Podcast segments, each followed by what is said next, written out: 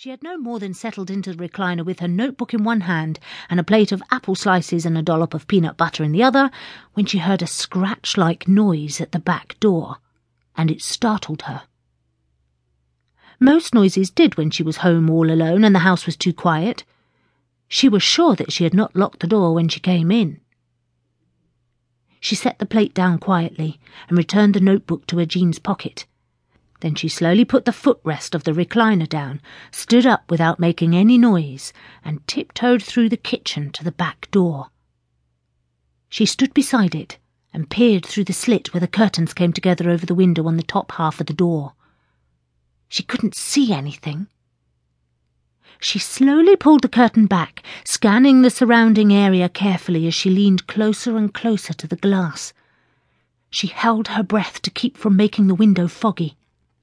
Suddenly, a large, light-coloured body slammed against the window, causing Lexi to involuntarily scream and take a step back away from the door.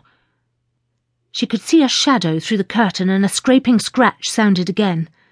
Lexi's heart beat wildly within her chest. She quietly moved to the side of the door again and strained to look through the tiny opening of the curtain. What she saw drew a deep, heavy sigh from her. She stepped to the other side of the door turned the handle to open it, and Sure, said Lexi, as she stood and gathered all of the trash onto one tray. Here, I'll take care of these. As Lexi stood up from the lunch table, she turned around with the trays in her hand to walk to the trash bin. Without another thought, she stepped out into the aisle. A taller student was walking rather quickly towards the bin at the same time, and he collided with Lexi, splashing milk from the carton on his tray onto Lexi's shirt, face, and glasses. She was instantly blinded and could only stand frozen in one spot. Oh no! Lexi shouted. The assailant stopped abruptly and gasped in horror as he saw what happened to Lexi. Oh, I am so sorry, he apologized as he set his tray down on a nearby table and quickly took the trays from Lexi's hands. Gross! Lexi moaned as she wiped at her face and shirt with a napkin. Here, I have another napkin that I didn't use, the unidentified student offered. Thank you, Lexi said quietly, and then she took off her glasses to wipe them clean.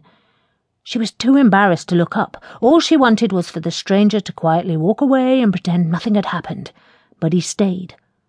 Finally, Lexi looked up. It was Alexander, the new kid. I'm really, really sorry, Alexander said, and his face looked as though he genuinely meant it. Lexi drew in her breath in surprise, then she gained control over herself, clenched her teeth, took the trays back from Alexander, and rushed to the trash bin. Alexander just stood watching as Lexi rushed off. He felt horrible, but he didn't know what to do about it. He turned to look at Penny. She smiled at him, and then she calmly walked away and joined Lexi. Lexi couldn't wait to get home and change clothes, take a shower, and wash her hair. The nauseating smell of souring milk was overwhelming. Finally, school was over, and she dashed out of the building and half ran towards her street.